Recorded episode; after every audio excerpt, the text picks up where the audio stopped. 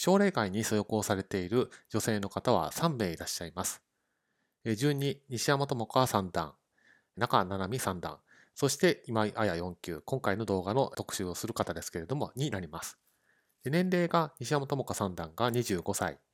中七海二段が22歳となっています。先日の動画では21歳というふうに申し上げましたけれども、関西奨励会の生年月日が1年間違っていたそうで、将棋連盟のサイトで22歳というふうに書かれていましたので、今回から22歳に改めています。今井彩4級については18歳ということです。こちらも関西奨励会のサイトを参考にしていますので、まあ、おそらく正しいだろうという前提ですので、その点は含みおきください。でご存知の通り、年齢制限というものが奨励会にはありますけれども、えー、奨励会での年齢制限は2段階に分かれています。まず初段までですけれども、満21歳の誕生日までに初段になる必要があるというのが1つ目の年齢制限です。そして初段になると、満26歳の誕生日の3段リーグ終了までに4段昇段を果たす必要があるということです。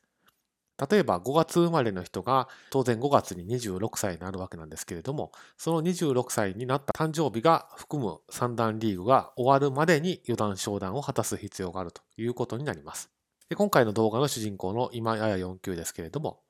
一度4級に昇級をされています。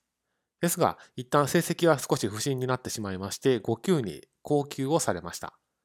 そしてこの9月12日に4級へ再び復帰をされています。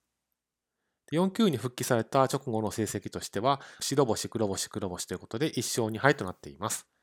ですので当面の課題としましては、まずは年齢制限21歳までに初段、昇段を目指すというのが当面の目標になるということになります。ですので引き続き今井4級の今後の奨励会の成績について見守っていきたいなと思っています。